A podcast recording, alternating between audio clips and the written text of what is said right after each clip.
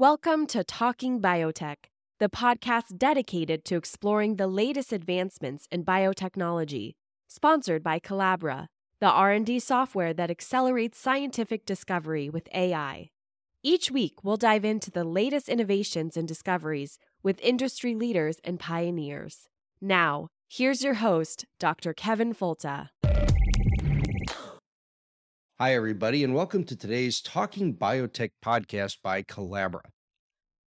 Now, there's no question that the most dangerous and damaging animals on the planet are insects, top of the list. From spreading infectious disease to overnight devastation of crops, insects cause massive losses in human health, they threaten food security, and contribute in a big way to agricultural losses on the farm as well as food waste. So, for more than half a century, scientists have used sterile insect technique to limit deleterious populations. It's a pretty easy concept. You capture or, raise a bunch of insects like mosquitoes, and then you treat them with radiation. You break chromosomes, you scramble, scramble genetics, whatever.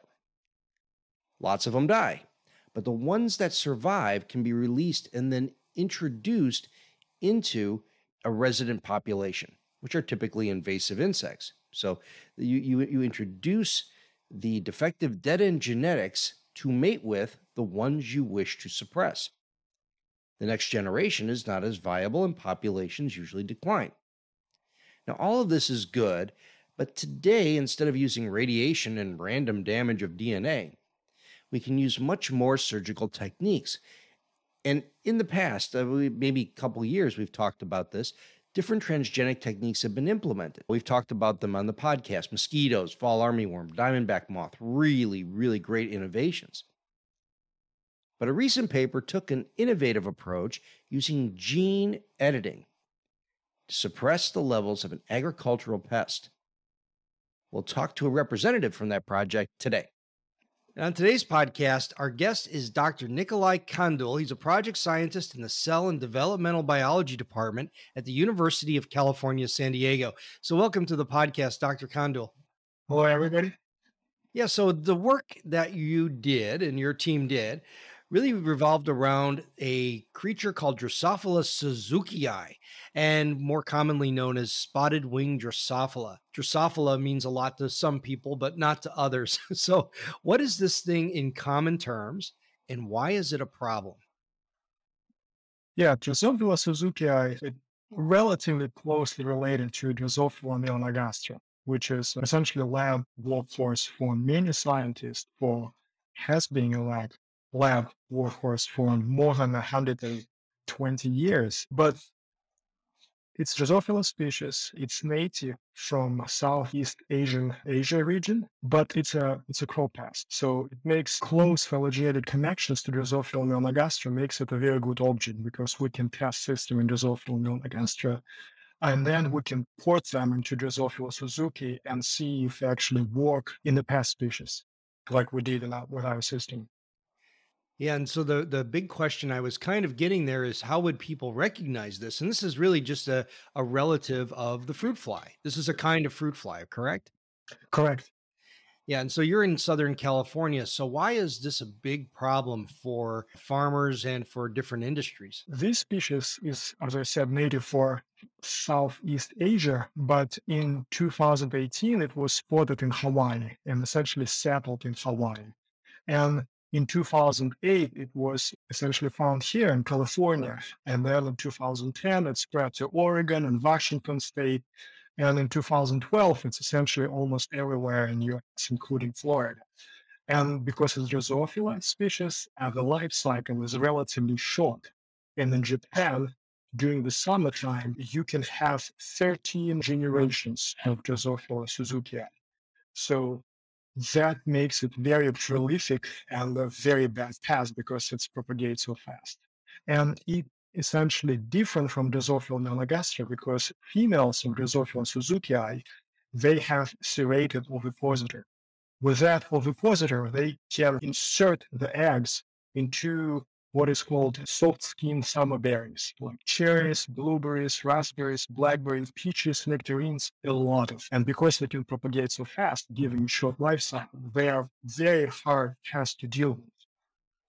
Yeah, we have them here in Florida, and there are substantial issues, with, especially in strawberries, seeing more and more in blueberries, where spotted wing Drosophila is a formidable pest, and farmers are constantly monitoring and sometimes treating when they see it. It's uh, really become a, um, a, a, battle. And so, how has this been traditionally managed on the farm? It's hard to say because, I mean, it, it's relatively recent problem in California. It's since 2008, but right now farmers use traps to trap them and monitor. And if they see substantial infestation, they essentially have to use pesticide or insecticides. And they try to use them kind of in the morning, then pollinators are still not available. That's when the flies are actively searching, like female flies actively searching for fruits to lay eggs. But it's uh, you have to spread pesticides, then you have fruits already ripening. And that's a big problem. Yeah, so you see the many different angles here. You're spraying fruit when it's ripe, which yeah. you know consumers are not thrilled about. You're also putting pesticides into the environment during a time when pollinators can be active is something else we don't like to do. So what we really need is a better solution to do this. And maybe sterile insect technique. So we've talked about sterile insect technique on the podcast as it relates to things like fall armyworm, to mosquitoes, to diamondback moth. And how has sterile insect technique been used traditionally? And can you explain that process? Yeah, so sterile insect technique was used in US since 1950s. And probably the most canonical species where sterile insect technique was used most effectively, it's a new world screwworm fly. That fly essentially was devastating uh, cattle industry. That's a fly which essentially lay eggs in the skin of cows, and then egg will hatch and larvae will burrow into the live tissue of the cows and will eat that live tissue until it develops and leaves. And so it was obviously a big problem. And they were common for southern states in US and downwards, all Central America and South America. And I think in 1930s, it was the first time when Serebrovsky back in Russia started thinking that if you release sufficient number of sterile insects into a population, those insects will mate, and then you have a lot of eggs which don't hatch, and you will have some way to suppress population. And then that essentially theoretical research was picked up in US and it was applied for New World screwworm flies. And essentially how it's done, you mass rear these flies in the factories. Then you irradiate those flies in a screwworm fly at the pupal stage. You use radiation essentially to sterilize males. And then ideally, you also want to remove females and then release these huge number of sterilized sex-sorted males in the local population. Then these males will be in a local population. They will search and mate with wild type females. Those females will lay eggs, but eggs do not hatch because males were sterile. And, and essentially, if you do that at mass, you can suppress population at the local level. And that's how this technology was used to essentially eradicate New World screwworm flies in the US. And then down to the border, US reached agreement with Mexico, and then they start releasing these sterilized males in Mexico. And then essentially they move that border where they suppress them down to all Central America. And still nowadays, every week around 12 million sterilized pupae will be spread over tropical forests on the border with Colombia and Panama to prevent any reintroduction with these screwworm flies back into Northern America. Well, I didn't know that. That's really interesting. So every week they're releasing irradiated screwworm larvae to essentially block the movement of the of the normal screwworms back into North America. Yeah, and they're releasing at the pupal stage. So that's kind of one biological feature which made screwworm flies kind of ideal system for sterile insect techniques because pupal stage at that flight have a like double double coat. It's very robust. And then essentially they just drop those pupae in the forest. Then they hatch as males and all male do is to search for females. Another big interesting thing, feature about that species that females of screwworm flies, they mate only once in a lifetime. So that means if a wild type virgin female will mate with sterilized male, that female will become sterilized for life. Yeah, that's a really important part of the technology. Can you talk a little bit about the other species where the sterile insect technique has been done using molecular suppression of fertility? So, I, you know, we have other episodes that have been recorded. People can go back in the archives, but in general, this has been done using different molecular techniques, not necessarily gene editing. And can you just touch on that briefly? Like, you know, what else has been done? I mean, essentially, you can you can sterilize males also with some chemicals. That was also done back in 70s. And then there is also some other system, genetic system, where you overexpress the tetracycline response element. That overexpression will essentially mess up translational activation of multiple proteins, and then organism can die.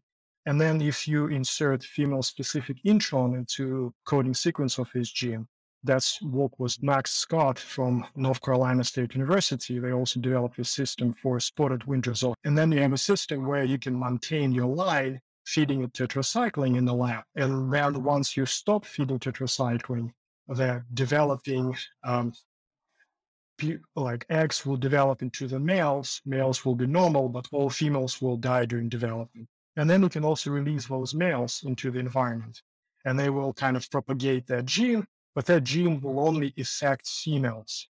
And that's one way to do it. And similar similar system was used also by Oxitec for a second generation of family males, which Oxitec now releasing in Florida, where they again release transgenic males, males infertile. They pass these genes into the next generation. And in that next generation, every female which will inherit that gene one or two copies will die during development.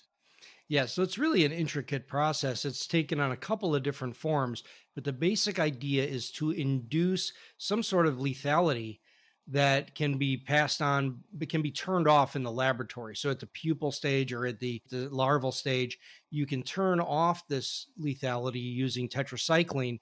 But then when you release them into the environment, they go out and, and mate and reproduce, but then future generations are not viable.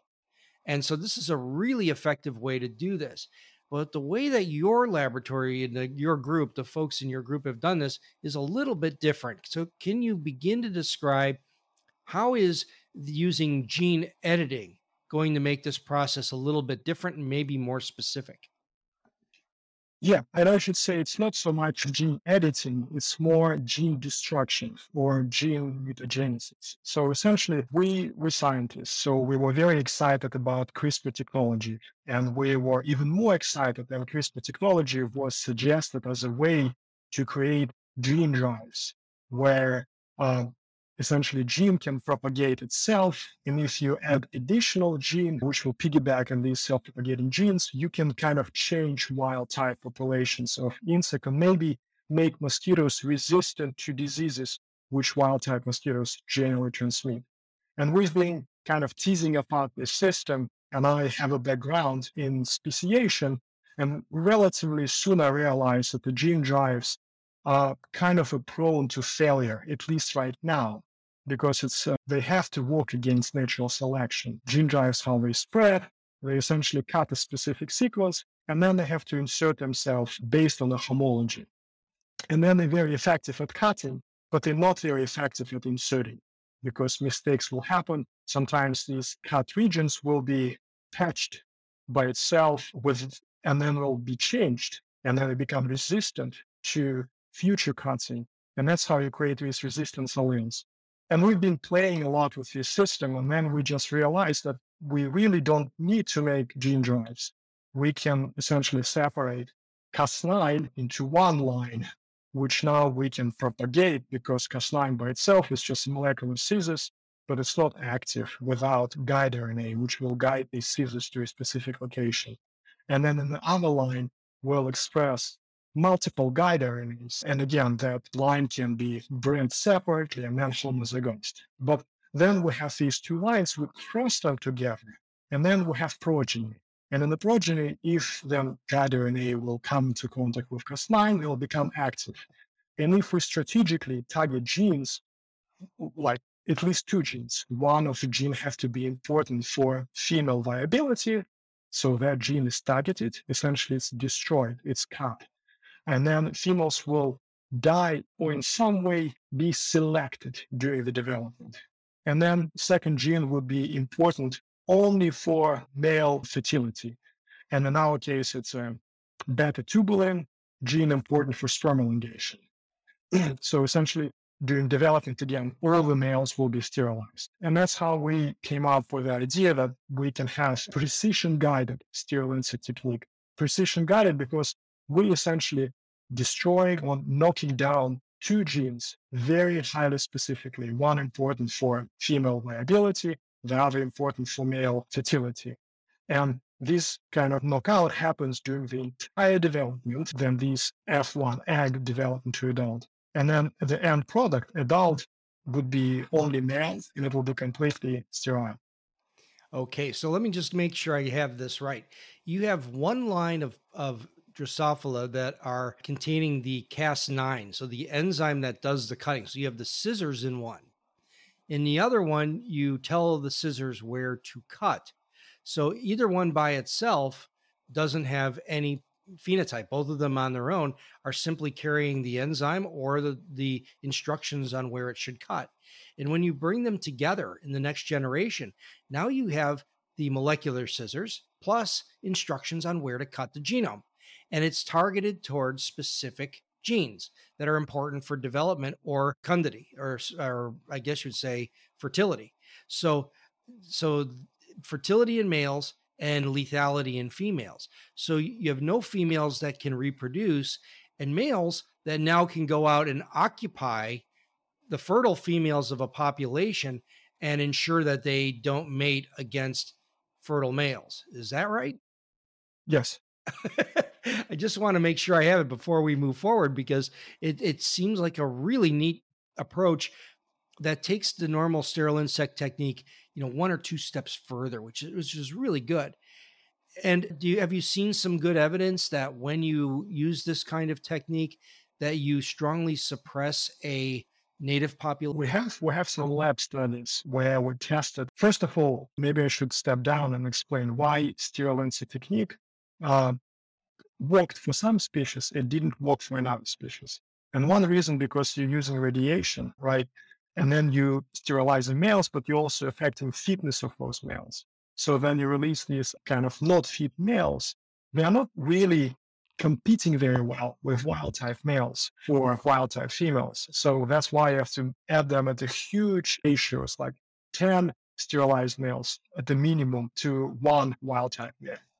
The second problem is it's especially about mosquitoes. Mosquitoes, for example, if you want to use sterilisation technique for mosquitoes, they are very fragile. You essentially can sterilize them, sort them, but then you still have to release them somewhere. And you, it means you have to build these huge factories right where you plan to release the males because you could not ship them far away. They're essentially very fragile at the at adult stage, surprisingly. So and it's very costly also to separate females. You have to remove them because if you don't separate them, males essentially will be mating with females and they will not be so kind of eager to mate with wild type females and the efficiency of your suppression will decrease. Then we made our system. The whole promise was that we're knocking out two genes extremely specifically, and we expect that our males will be extremely fit and we build this system as proof of principle in Drosophila melanogaster.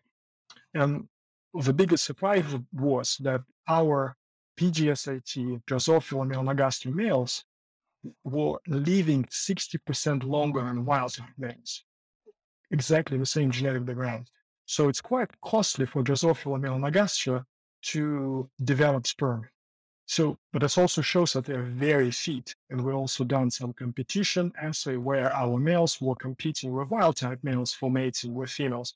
And they were very competitive. And then we also built this system in Aedes aegypti and yellow fever mosquito and essentially confirm that our, again, our males in case of mosquitoes, they were living exactly, they have the same longevity, they have all the same fitness and they're also very competitive. So that's that's one huge benefit of precision guided sterile technique. Some other benefits, they are more species specific.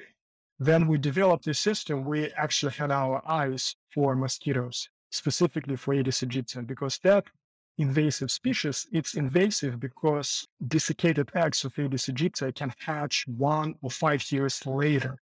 So that's how it spread everywhere.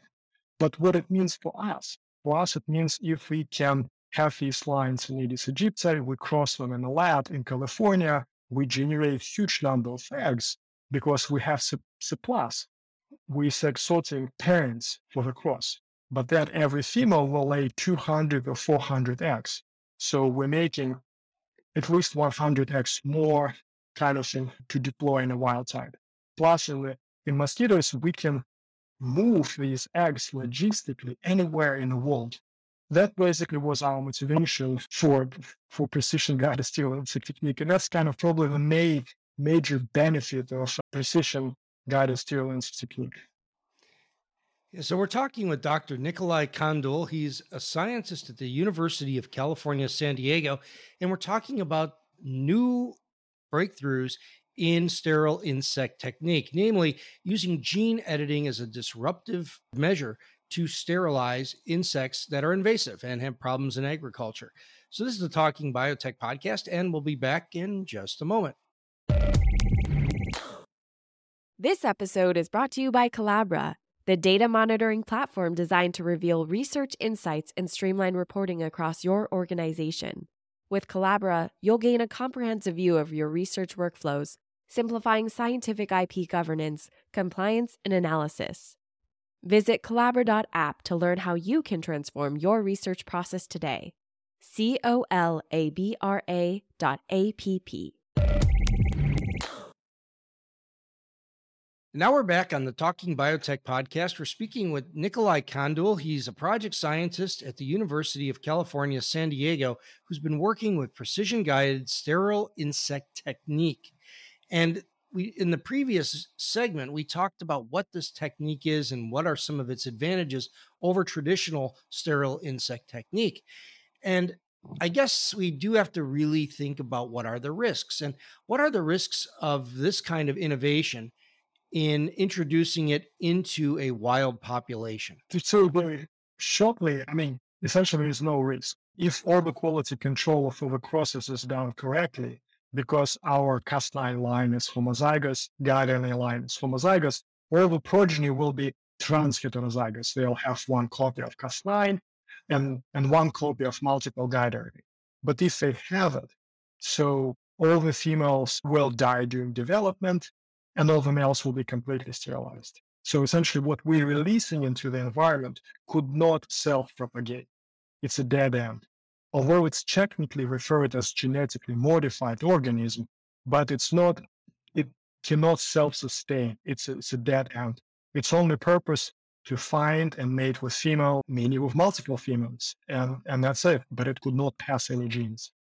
And you're so this is only the F1s that are released then, not the parents that carry just either Cas9 or the guide RNA, just the F1. Only F1s, yeah.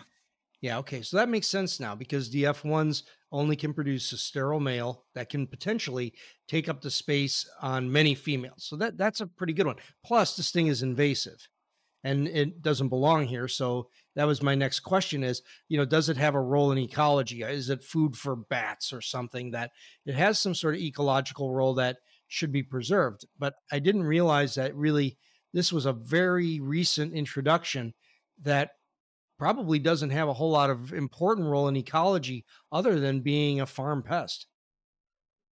I would say so. I mean, of course, some crickets, maybe dragonflies will be happy to eat Drosophila, but there are many other plenty of Drosophila which can sustain population of crickets or dragonfly. For mosquitoes, probably will be preferred target for dragonflies.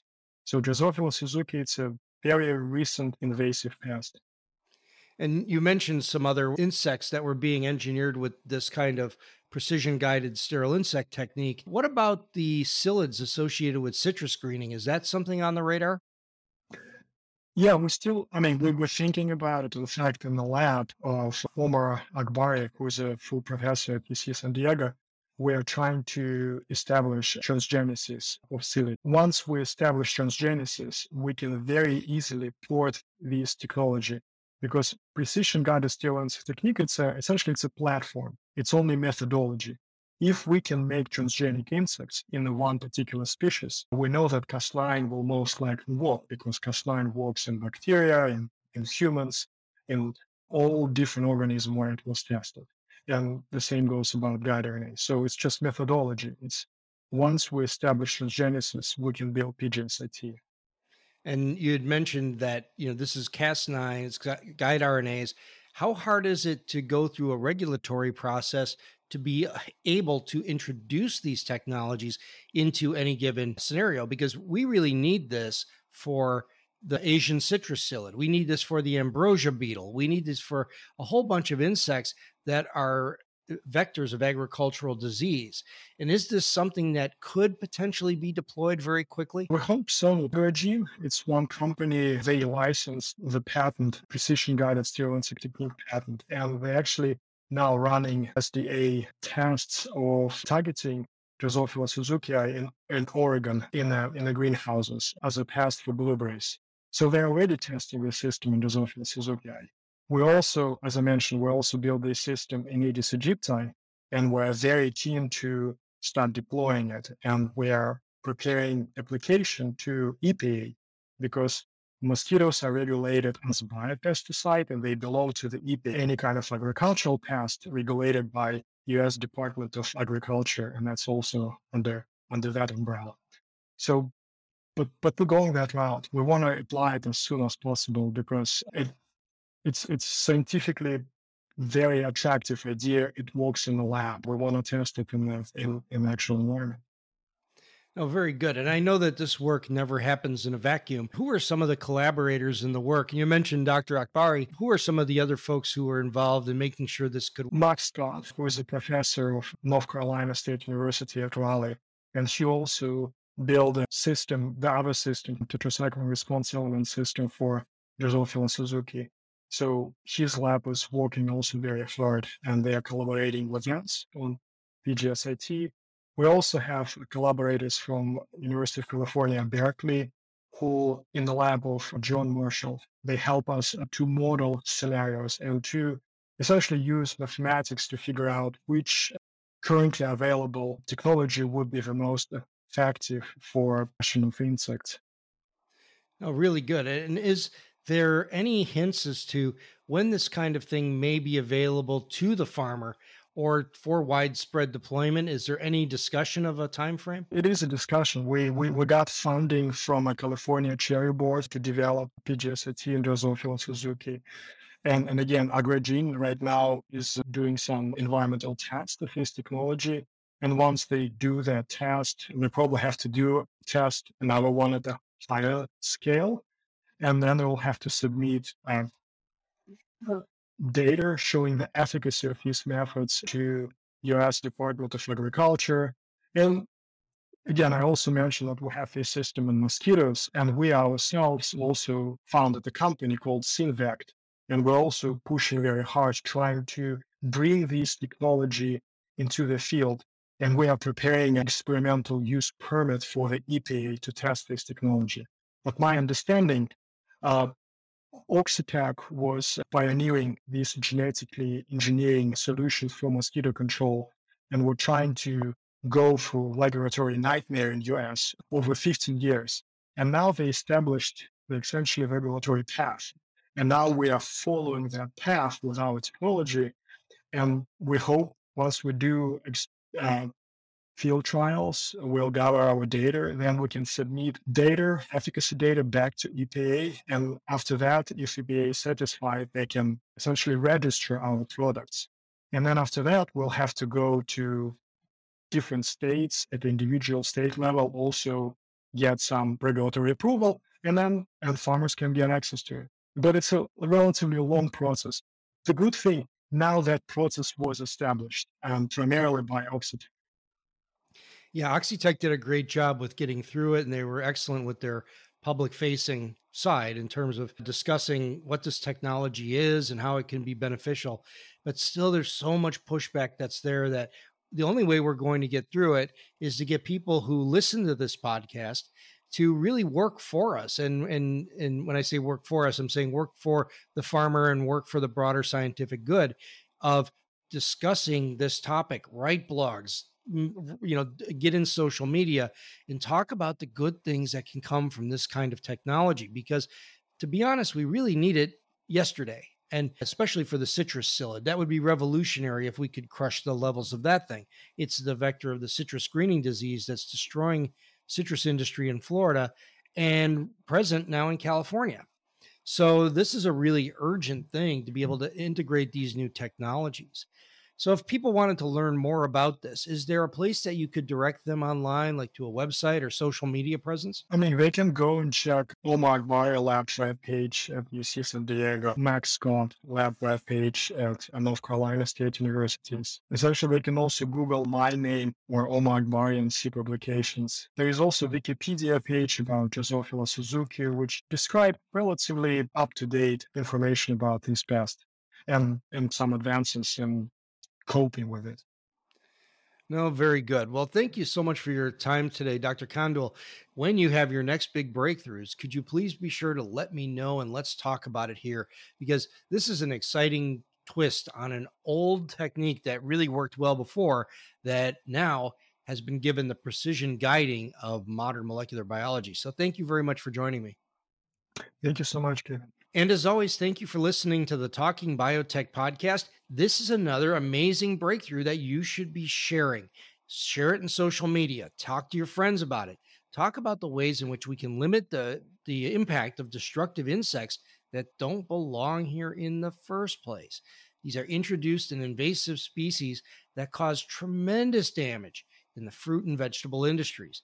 And now we have technologies that can eliminate them with very little risk and actually decreasing the use of pesticides and other impacts on the environment. So, thank you very much for listening to the Talking Biotech podcast, and we'll talk to you again next week.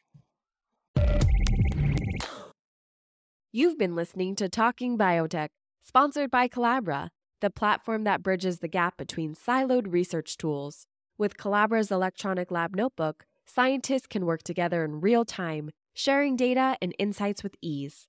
Revolutionize your research collaboration. Sign up for a demo today at colabra.app. C O L A B R A dot A P P.